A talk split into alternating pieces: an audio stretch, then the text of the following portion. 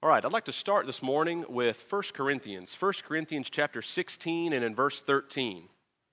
1 Corinthians 16 and in verse 13. At the end of this letter, Paul is writing to the church in Corinth and he says, Watch, stand fast in the faith, be brave, be strong. I'm going to read it one more time. Watch, stand fast in the faith, be brave, and be strong. The theme for this weekend is training for the struggle. And when I think about training for the struggle, training to get better, to be stronger, to be able to make it through challenges and trials and tribulations, this verse, I think, really speaks to me about what we need to do. We need to watch out, knowing that these things are going to come. And then, when these things come upon us, we need to stand fast. And that's really what I'm going to be talking about today. I'm going to be talking about this idea of standing fast. I, called it holding the line. Because when these things are thrown at us, we need to realize that we don't have an option. Retreating, going backwards, is not an option. Giving up the ground that we have already attained is not an option. Standing fast means that you are not going to move, and it also means that you are committing to not being moved you are going to hold the ground that you have already attained. And so this lesson is really an introduction. Uh, we're going to be talking about a couple of different topics today. Uh, after my class, we're going to have a couple of minutes of break, and then we're going to break out, and uh, the women are going to go back to a class, and the men are going to stay here for a class.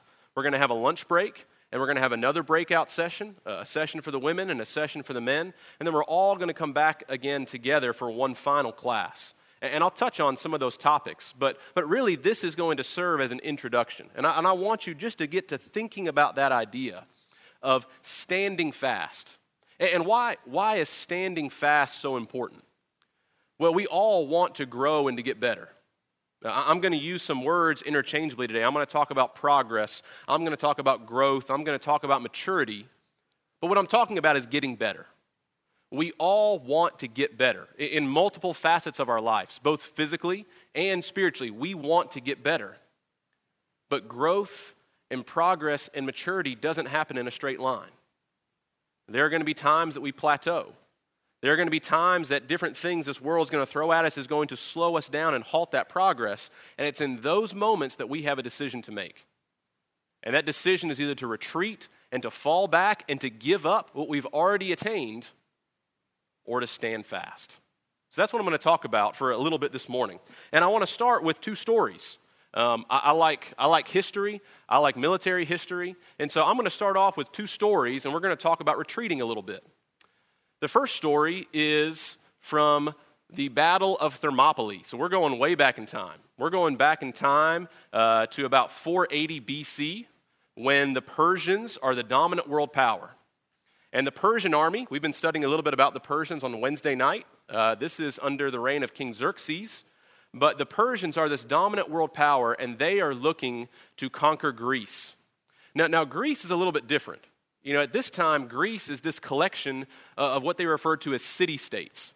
So it's not this, this big unified nation like maybe we think of as the United States or, or Great Britain. This is a collection of smaller cities that unified when it was convenient for them and separated when it was also convenient for them.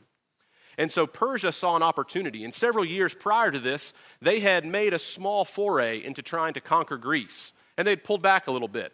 And now they're renewing their efforts. They are going to conquer Greece, and they're going to conquer all of these individual city states. Thermopylae is this area that came to a very, very narrow pass. So it's right there by the ocean. Uh, it doesn't look like that anymore. This is a, kind of a stylized drawing, but it's right there by the ocean. It's this very narrow area. So some of these Greek city states hear that the Persians are coming again. They're sending a navy and they're sending an army to conquer Greece again. And so quickly, several groups of these Greek city states scramble some forces and they send them to try to scout out and see what's going on. Um, now, this story ha- has, been, has been told in lots of different ways. Uh, it's been embellished by a lot. There was a movie made some years ago called 300 um, that was talking about these Spartan warriors. But the point that I want us to get from, from this, this real battle that happened in military history, primarily made up of Spartans, got to Thermopylae, they realized very quickly that they were outmatched. You, you can read a lot of different accounts, um, and there were some accounts that were written at that time by an individual named uh, Herodotus. And he estimated at the time there were a couple of thousand Greek, uh, Greek, Greek forces. So we're talking like four or 5,000. And these were made up of what they could kind of quickly cobble together. The Persian army numbered well over 100,000. So we had 5,000 individuals up against over 100,000. Very quickly, the Greeks realized they were not going to win this battle. And this was their moment of decision making. Were they going to turn around and flee and try to save their own lives and give up whatever they had already attained? or are they going to make a stand? And this battle is so famous because they made a stand. They made a stand right there at Thermopylae. It was called the Hot Gates. It was this narrow pass, and they used this narrow pass to their advantage. And what the Spartans did, and why the Spartans have gained so much notoriety, is that they actually sent back a great number of their forces. So, after a day of battle, when they realized that they were not going to be able to win, they were far, far outmatched, they sent back a great number of these Greek forces. And their job was to go back and to try to rally these Greek city states together, to let them know what they were going to be up against. The Spartans very quickly realized they were probably going to give their lives. And this is where the, the embellished history comes in that it got down on the final day of fighting to just a few hundred Spartans. That's where the number 300 comes from. It was estimated that about 300 Spartans stayed behind, and they were going to hold this ground for as long as they possibly could. What's remarkable is that history records the number of casualties on the Persian side to be between 20 and 25,000. So, over several days of fighting, a much, much smaller force was able to cause the enemy to lose about 20 to 25% of their overall army. And they allowed the rest of their forces to escape back to freedom to get back and to rally the Greek city states together. And as history records it, you know, the, the, the, Persian army was able to move on, but then they were defeated. This stand, this holding, holding of the line right here, eventually led to victory for Greece. Because these individuals, even knowing that they might give their life, they committed to holding the line and standing right there. Well, let's look at a, let's look at a different story a little bit different. I don't know how well you can see this is a painting that somebody did, but uh, this was the Battle of San Jacinto. Now, this is forward in time. This is during the Texas Revolution. Um, so, this is just after the Alamo. So, if you're thinking about uh, your U.S. history, this is just after the Alamo. The Texian forces ha- have been decimated, they're on the run. You, you can read a couple different things, but it sounds like at this time there was only a few hundred of them, maybe 600 to 700 Texan forces that are on the run from the Mexican army in Santa Anna. Santa Anna had several thousand troops that were already pushed into Texas and more at his disposal. So he sends a force to chase the Texan army. About 1,500 to 1,700 individuals are chasing the Texan army. But they get tired and they decide they're going to make camp in this open field. In broad daylight, they're so confident that they've got the Texan army on the run that they make camp in broad daylight in the middle of a field, and Santa Anna allows all of his forces to take a nap in the middle of the day in an open field. Think about that level of confidence or arrogance for just a minute. You think that you have got everything figured out. You are so confident that you've got this other force on the run that you are going to take a nap in the middle of a war, in the middle of the day, in an open field. Well, the Texan army realized an opportunity and they charged and they attacked the much larger Mexican army the, at this area. And it was a complete rout. Some of the things I read said the battle lasted about 15 minutes. And within the space of a few minutes, the Mexican army had turned and fled, and the Texan army, again, numbering about 600 to 700, captured as many as 900 individuals, including Santa Anna. Think about that for a second. They captured more people than they had. It, it, it was remarkable. They were completely caught off guard, and before they knew it, they were retreating. And when they were retreating, the vast majority of their force was captured, including their commander, Santa Anna. Well, Santa Anna was forced because he was captured to surrender, despite the fact that he had thousands of more troops just a little bit further away from their position and thousands of more troops down in Mexico that could have come back for reinforcements. So, this arrogance, this overconfidence, and this immediate retreat led to the end of the Texas Revolution and a loss for the Mexican army. Now, now, these are just two examples. I just wanted to throw these out there. I always think military history is, is, is interesting. But can you see there how, in the heat of battle, in the face of trial, the decision to hold the line or the decision to retreat can have huge ramifications, not just in that moment. They can have ramifications and they can change the entire course of a war. They can literally be the difference between winning a war and losing the war. And that's really what I want us to think about as it relates to our spiritual lives. As I mentioned earlier, we all want to grow. We all want to get better. We all want to mature. We want to get better when it comes to spiritual things. But I want us to maybe rethink progress a little bit. And let's really drill down and think about progress. You know, God designed us to grow. There's no doubt about that. God wants us to grow, He wants us to mature, He wants us to get better.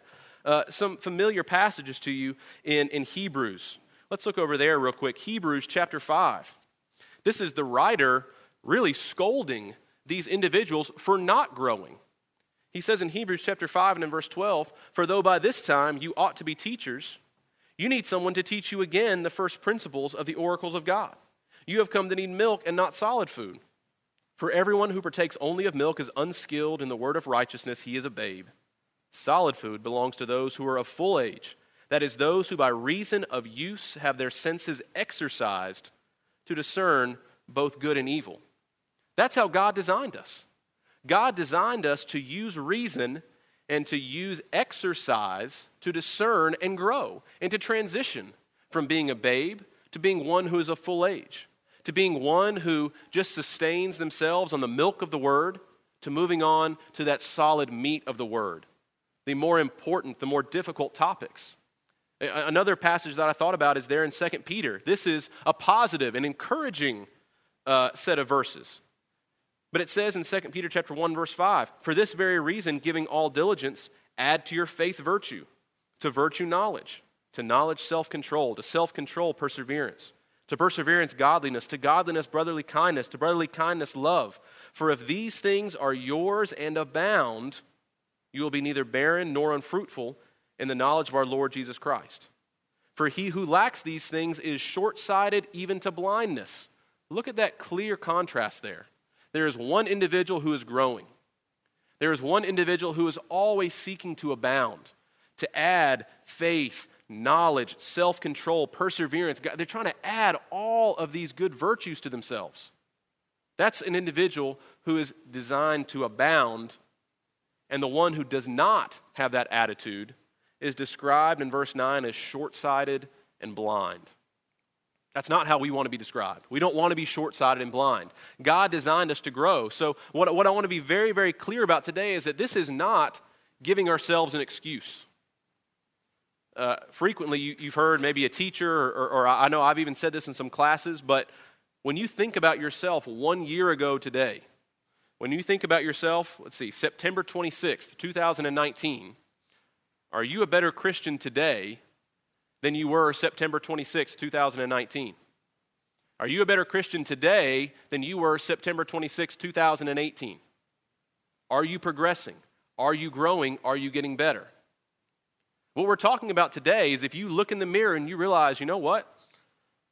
I, I, I don't think I'm better. I think I've just been plateauing. Maybe even scarier if you think, man, this time last year I was doing a lot of things that I'm not doing right now.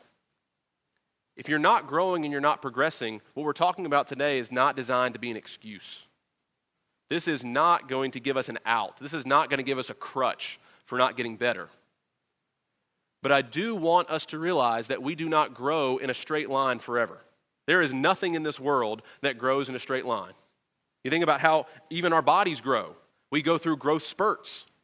Uh, I remember when I, was, when I was younger, there was a period of time, I think maybe like in fifth grade, I went through this big growth spurt, and all of a sudden I was the tallest kid in class. And then I didn't grow again for like five more years. you know, you just plateau, and then you grow a little bit more. That's how our bodies grow. Uh, I, deal a lot with, with the markets and with, uh, with stocks. Stocks do not go straight up.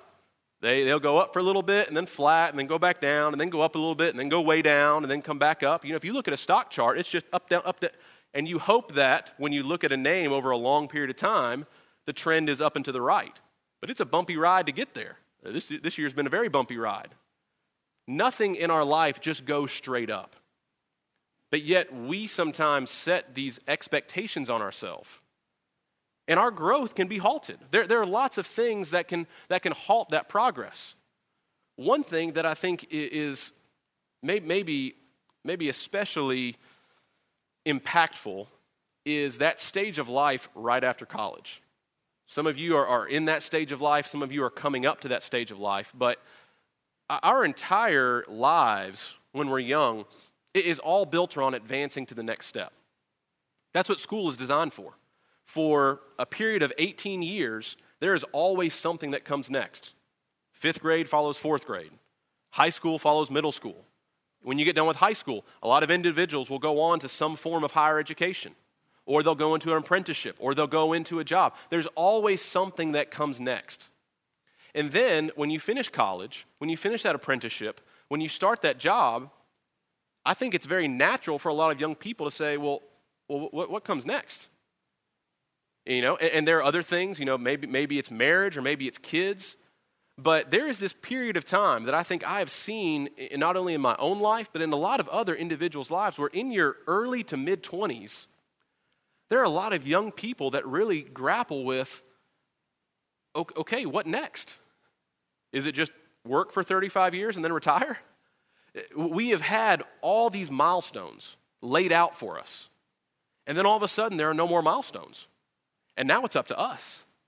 Now it's up to us to say, okay, I'm going to dictate what's going to be next for me. I'm going to dictate the things that I want to learn more about. I'm going to dictate the things that I want to get better in. We've had a lot of help as young people showing us that path of progress. But after college, when we get married and we start having kids and we start forming our own families, it's up to us to dictate our own progress. We're, we're on our own. And that can be a turbulent time for a lot of young individuals as they wrestle and grapple. Uh, I just feel personally like I've known several individuals over the past year or two that have really struggled with their faith at this specific point in time. And I think it's because it's, it's a natural time of life to think, all right, what next? And if we feel like we aren't growing, if we feel like we aren't making progress, we can get discouraged unforeseen challenges, sicknesses. Again, when you get out on your own, when you're in college, living by yourself, maybe for the first time, when you're after college and you're married and a lot of responsibilities are piled on you as a husband, as a wife, even when you're not married, when you're just living on your own, dealing with life, there are so many unforeseen challenges. It can be sickness, it could be job change, it could be just being a bad being in a bad job. It could be COVID. What an unexpected challenge. Those things can halt our progress. And if we had zeal and fervor and we were growing and progressing and we were feeling really good about ourselves, there are a lot of things this life can throw at us to halt that progress. Sometimes it's just feeling stuck. Have you ever just felt stuck? Maybe you're stuck in a job, maybe you're stuck in a relationship, and you just feel like, man, we're, we're just we're not going anywhere. When I look back at this relationship, when I look back at this job, when I look back at whatever fill in the blank is, and I go back a year or two years, I don't feel like anything has changed. Maybe it's the opposite. Maybe you've got so many things going on. I, I, I, can definitely attest to this. When, when kids come along, you feel like you're pulled in a thousand different directions, and you've got work, and you've got family, and you've got church, and you've got any semblance of a hobby that you're trying to scrap together, and you feel like I can't make progress in any direction because I've got 14 of them. There are so many different things that can try to halt our progress. But what I want us to realize is that those are all things that Satan can use as an opportunity to discourage us. Uh, there, there's a book that I read several years ago, and I, and I actually forgotten about it. Uh, but there was a book written by a guy named Seth Godin, and it's a business and a marketing book. But he talked about a term called the dip. And I'd actually forgotten about it. And then a week ago, I was listening to a podcast, and this guy was talking about the dip. And I thought, oh, that's, that's, that's. I need to bring that in. This, this is the dip. So on the bottom, you've got effort. And on the top axis, you've got results. So think back in your own life. When you start something, you're putting a lot of effort into it. And initially, you start to see some really good results. So that's what we're looking at right there. You see how the, see how the chart kind of grows up very sharply. We're putting effort into something new. Um, th- think about maybe it's a diet. All right, I'm going to get healthy. I'm really going to change my diet. So we put a lot of effort in. We go to the grocery store, we buy healthy food, we don't buy the, the bad stuff, we don't eat out. We're putting effort into this diet, and we get immediate results. That first week, lose a couple of pounds. You're like, this is great. I am progressing, I am growing, I am getting better. And then what happens after a week or two? Plateau. All of a sudden, you're not getting better. You're not losing any more weight. And then what's really discouraging is that after a little bit more time, and, and granted, we're still putting effort in, effort is still going into this, into this endeavor. Not only do our results plateau, sometimes our results fall back. Now, we might still be getting something, but let's just say, hey, we were losing two or three pounds a week. Then all of a sudden, maybe we're not losing any weight. Then maybe there's a week that comes along and we gain weight. That's the dip. That's what this author referred to as the dip. And it's worse than a plateau. We actually feel like we, we've, we've, we've gone back a little bit. We have given up a little bit of ground. And, and granted, we're still putting effort in. And, and this can be anything. Think about any endeavor. Maybe you're trying to learn, learn a new skill. When you're first starting to learn a new skill, maybe, maybe, it's a, maybe it's a sport, maybe it's a hobby, whatever it is, you put a lot of effort in, you're really excited, you are growing at an incredibly fast pace, and that growth slows down and it slows down. And then we get to a certain point where we feel like maybe, maybe I'm actually getting a little bit worse at this. Not only am I not growing, I'm going backwards. That's the point in time, and I think this chart really illustrates it. That's the point in time that I'm talking about. When we find ourselves in the dip, we have a really big decision to make. And a lot of individuals, when they get to this point in time, they say, All right, I'm out. It's not working out for me. I'm putting in a ton of time and effort. I'm not getting the results. I'm on to something new. So, you know, they, they hop from one diet to the next and they get stuck in this cycle. They hop from one hobby to the next, they hop from one skill to the next. And every time they get to the dip, they stop and they give up and they go to something else.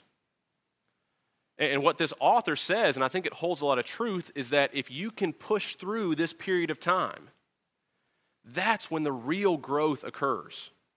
Is that when you are challenged, when you are slowed down, when you are halted, when you find yourself in this, this make or break moment, that's when you have to keep putting effort into it.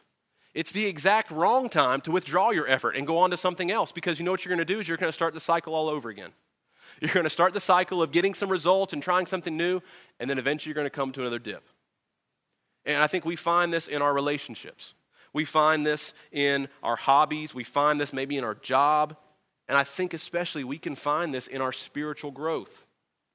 If you've been a Christian for a number of years, you can probably think back on these times.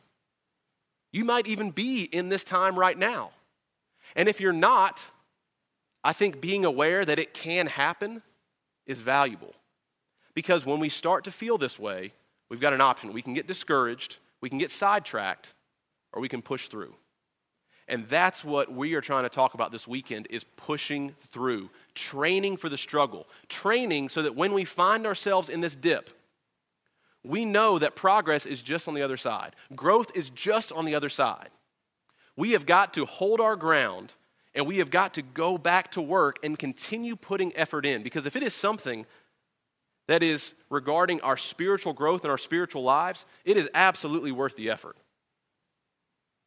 And that's what we want to talk about today is pushing through this dip.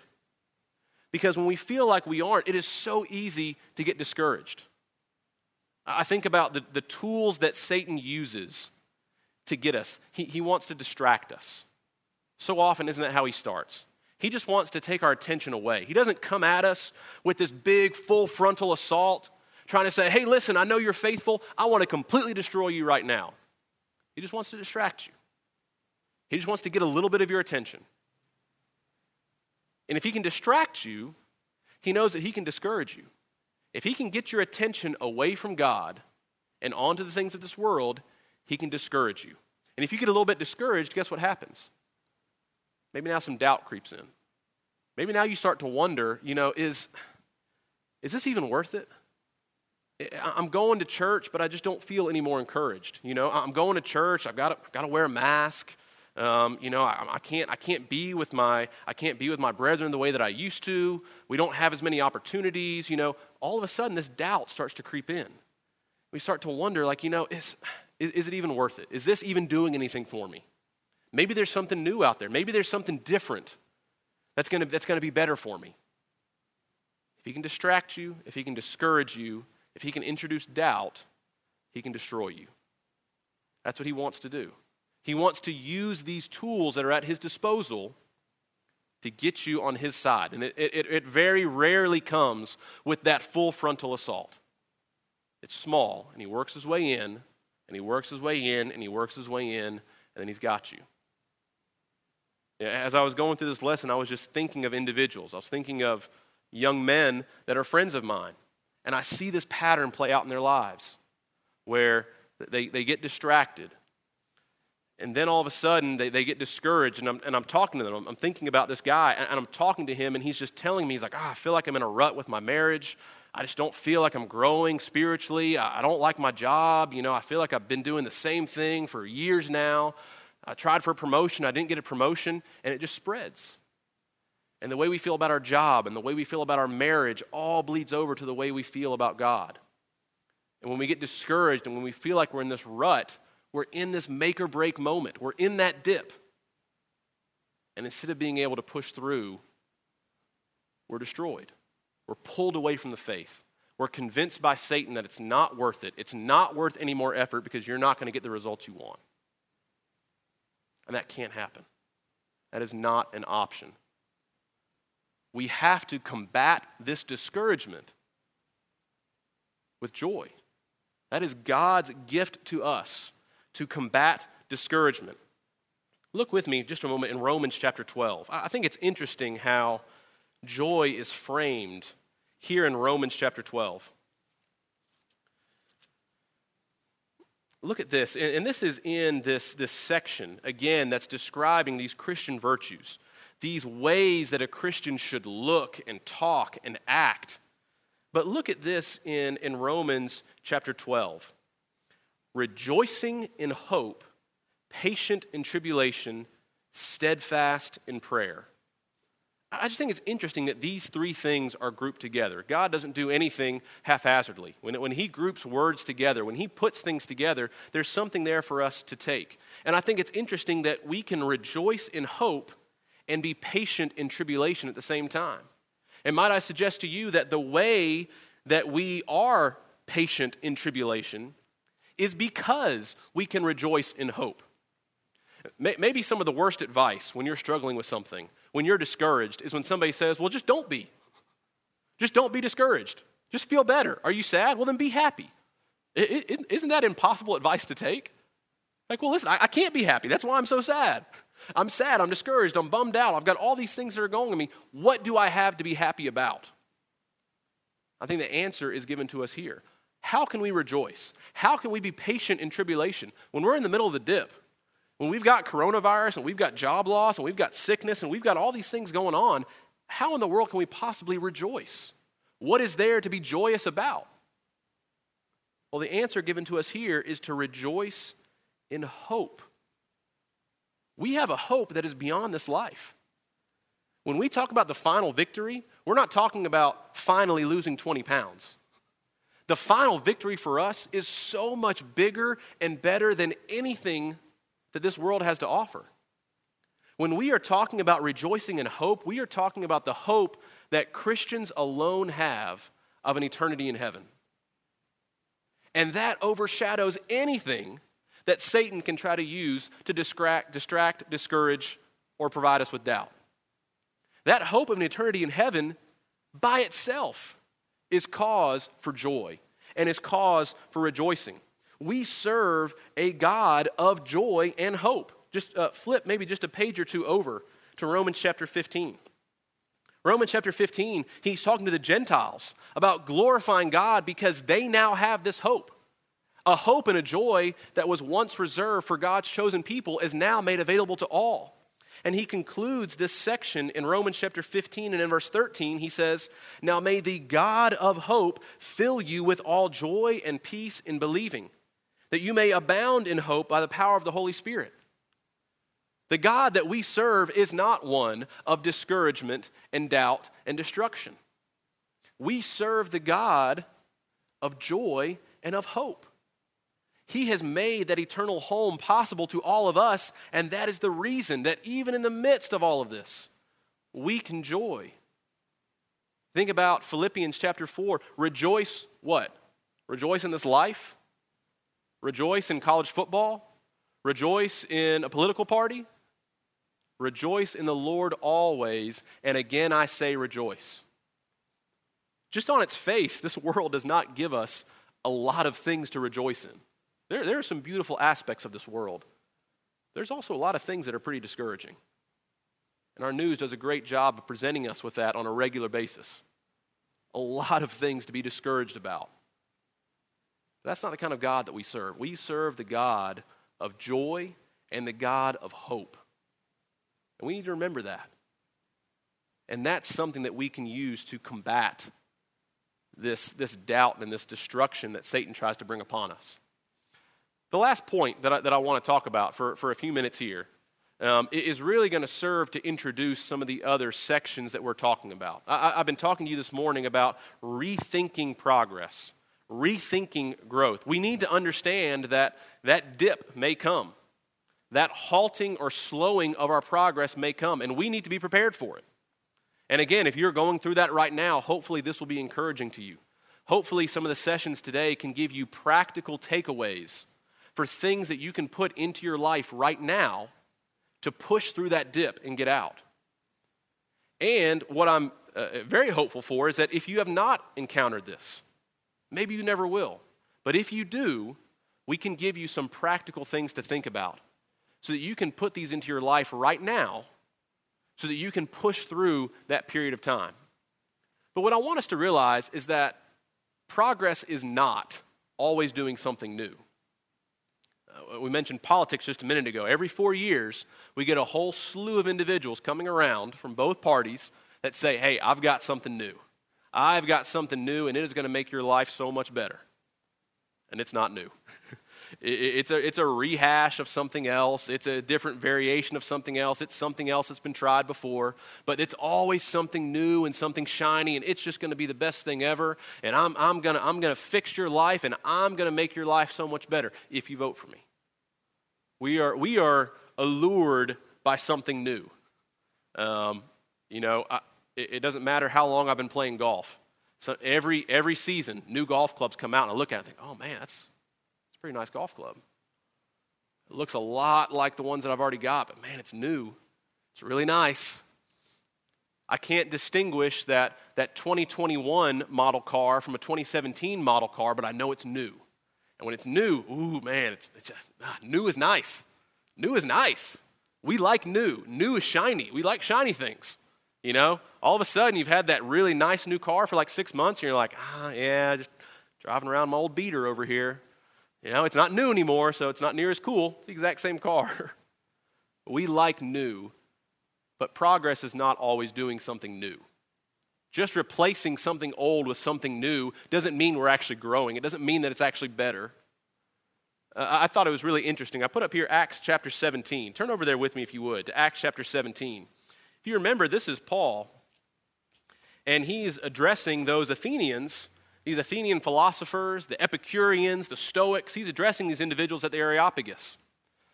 And it's interesting just the way that the setup for this sermon occurs.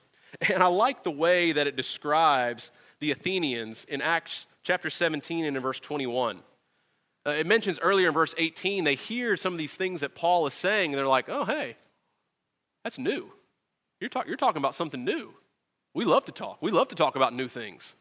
But look at the way it describes in verse 21 For all the Athenians and the foreigners who were there spent their time in nothing else but either to tell or hear some new thing. That, that was not a compliment. Let me fill you in on that. that is not a compliment of them. All they did was sit around and talk about new things. Uh, the, the, these, you know, sometimes we hold up these, these philosophers for, uh, you know, the great sayings and the great things that they, that they talked about. This is, this is not a compliment of the Epicureans and the Stoics. It said all they did was sit around and talk about some new thing. And anytime somebody wanted to come in, oh, great, you're talking about something new? Yeah, we'd love to talk about new things. But their religion was vain and empty because what did they do with all these new things?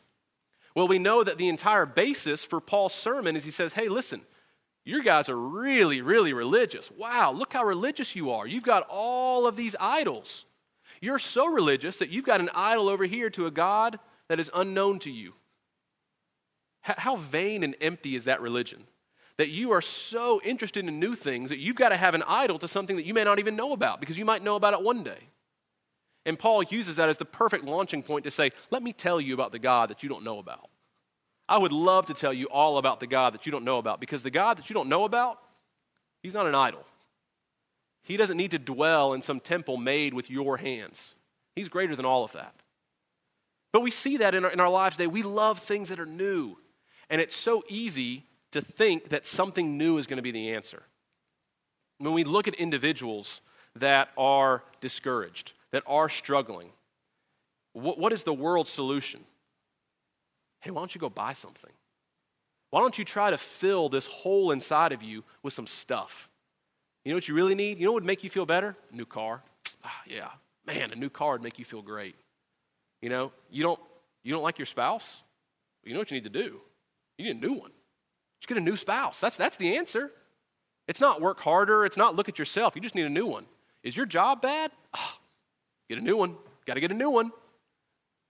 Uh, let me say, th- there are some times that we need to change things out. But the answer is not always something new. And so often, I think what is so discouraging to people is that they continue to put new things in. They buy more and more and more stuff, and they're not happy. They change and change and change and change and change, but they're not happy. They have replaced everything in their life with something that is new, and they have not filled that gaping hole inside of them. Because something new is not progress. You're just starting the dip all over again. You got to the dip, you're unhappy, say, All right, I'm out of here, this isn't working. You started new, you found some progress at the beginning, and then you're right back where you were again, on that hamster wheel. Something new is not always progress. Very similar, something that is bigger and better is also not always progress. Uh, go back with me, if you would, to Jeremiah. When we go back to Jeremiah chapter 6, this is a, this is a condemnation by the prophet Jeremiah of the people. Just a few verses earlier, he is, he is lamenting that the, everybody, from the prophet to the priest, has abandoned God. This is a call for, for the people to go back to a life of righteousness and to go back into a relationship with God. And he says in Jeremiah chapter 6 and in verse 16, Thus says the Lord, stand in the ways and see and ask for the old paths where the good way is and walk in it. Then you will find rest for your souls. And the sad conclusion to that verse is, But they said, We will not walk in it. He is imploring them here. He said, Listen, if you would just realize Go back to what you had. If you think about the history of the children of Israel, they wanted bigger and better. They were never satisfied with what God had to give them. And God had given them everything. God gave them the promised land. God gave them the prophets. God gave them the judges. God gave them Himself. He said all the way back in Exodus, You will be my people, and I will be your God. And that should have been enough for them.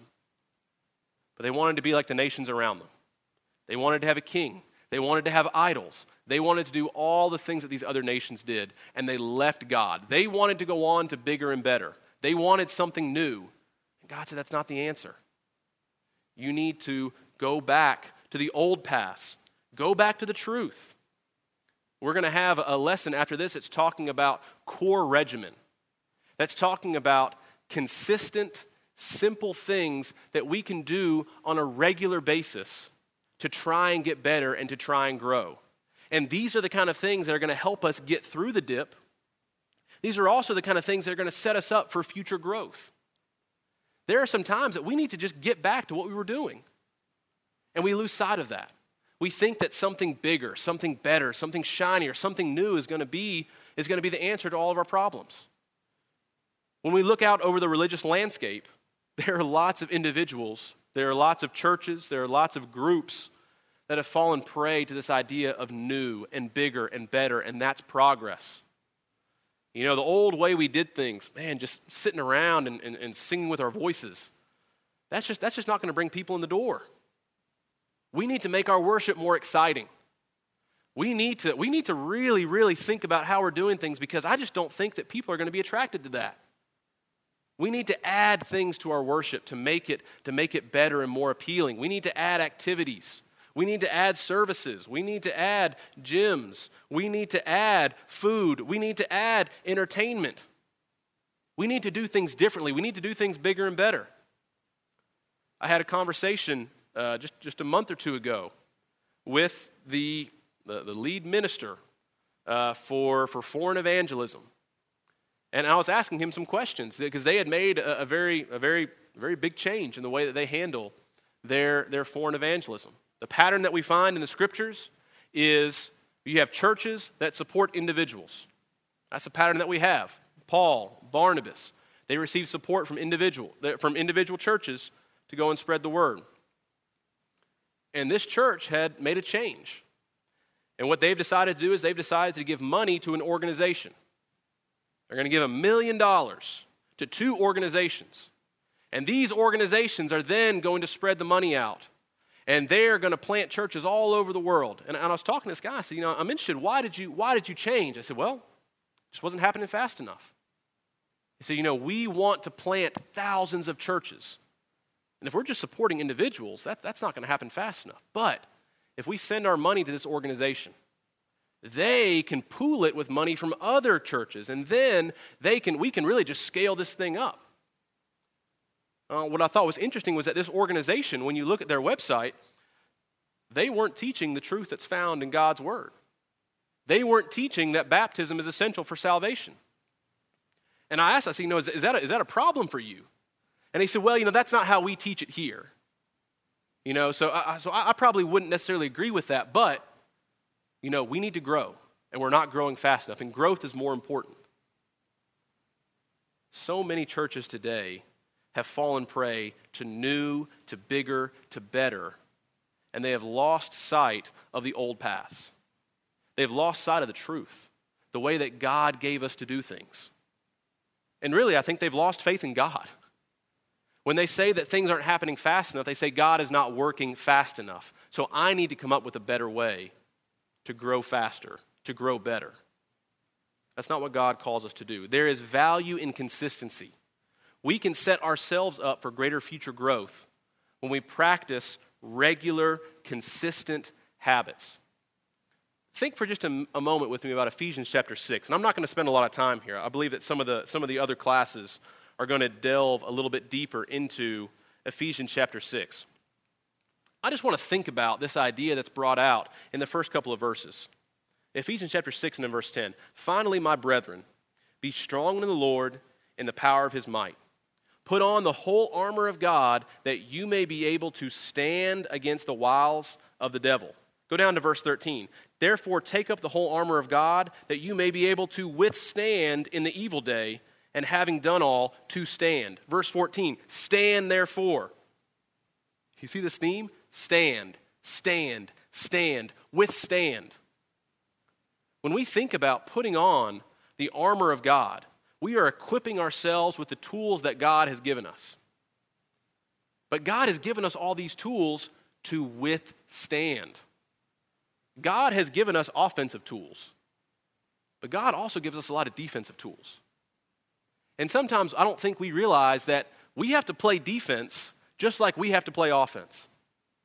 You know, if you've got a team who is just fantastic at offense and they are scoring points left and right, but they don't play defense, guess what? Every single game is going to be a shootout. And they're going to end up losing at some point. They might be able to score and score and score, but if you can't stop anybody, you're going to get scored on. we have to be able to play defense and play offense. There are going to be times in our life when we have to use the tools that God has given us to stand, to stand fast, to not move, and to not be moved. And I think we need to recognize that God has given us tools, and when we use those tools consistently, we can stand and we can withstand. Because I think we need to understand that losing what we have, retreating, going back, can prove a disastrous mistake that we may never recover from. Look with me, look, me if you would, in Job. Let's look at Job chapter 2. I think Job faced this very make or break moment. In Job chapter 1, we read about what happens to Job, this righteous man that was held up by God Himself as an example of faithfulness and righteousness. And he was a target for Satan. Uh, that, that should be sobering for us right away. When we are righteous and when we are faithful, we are on Satan's radar. And again, go back to that distract, discourage, doubt, destroy. When we are on his radar, he wants to find ways to pull us down. And Satan wanted to find a way to pull Job down. He looked at Job and he said, Well, the only, the only reason that Job is faithful to you is look at all the stuff he's got. He's got great stuff. He's rich. He's got a great family. He's got lots of possessions. You take all that stuff away, man, he's nothing. And God said, okay. Again, that's, that's, that's pretty sobering. God said, okay, you can take his stuff away, but you can't hurt him. And so Satan takes it all away, takes his family away from him, takes his stuff away from him, his possessions, his flocks, they're all taken away. And Job doesn't waver. And Satan comes back and he's like, well, you know, he's still got his health. You can take everything that a man has, but he is selfish. He only cares about himself. Unless you touch him, he's not gonna, he's not gonna doubt. And God said, okay. You can impact him, but you can't take his life. And when he did, he brought Job as low as I can imagine anybody being brought. I cannot imagine having these things done to me. But look in Job chapter 2. After all this has happened to him, the person that should have been his rock, his support, the person that is going to be with him through anything, his wife, comes to him and says in verse 9, Do you still hold fast to your integrity? Curse God and die. I, I can imagine that being the final straw. I could handle all these other things being done to me, but the person who is supposed to be by my side says, That's it. Go ahead and give up. Go ahead and retreat. I mean, what Job is going through, this is more than a dip.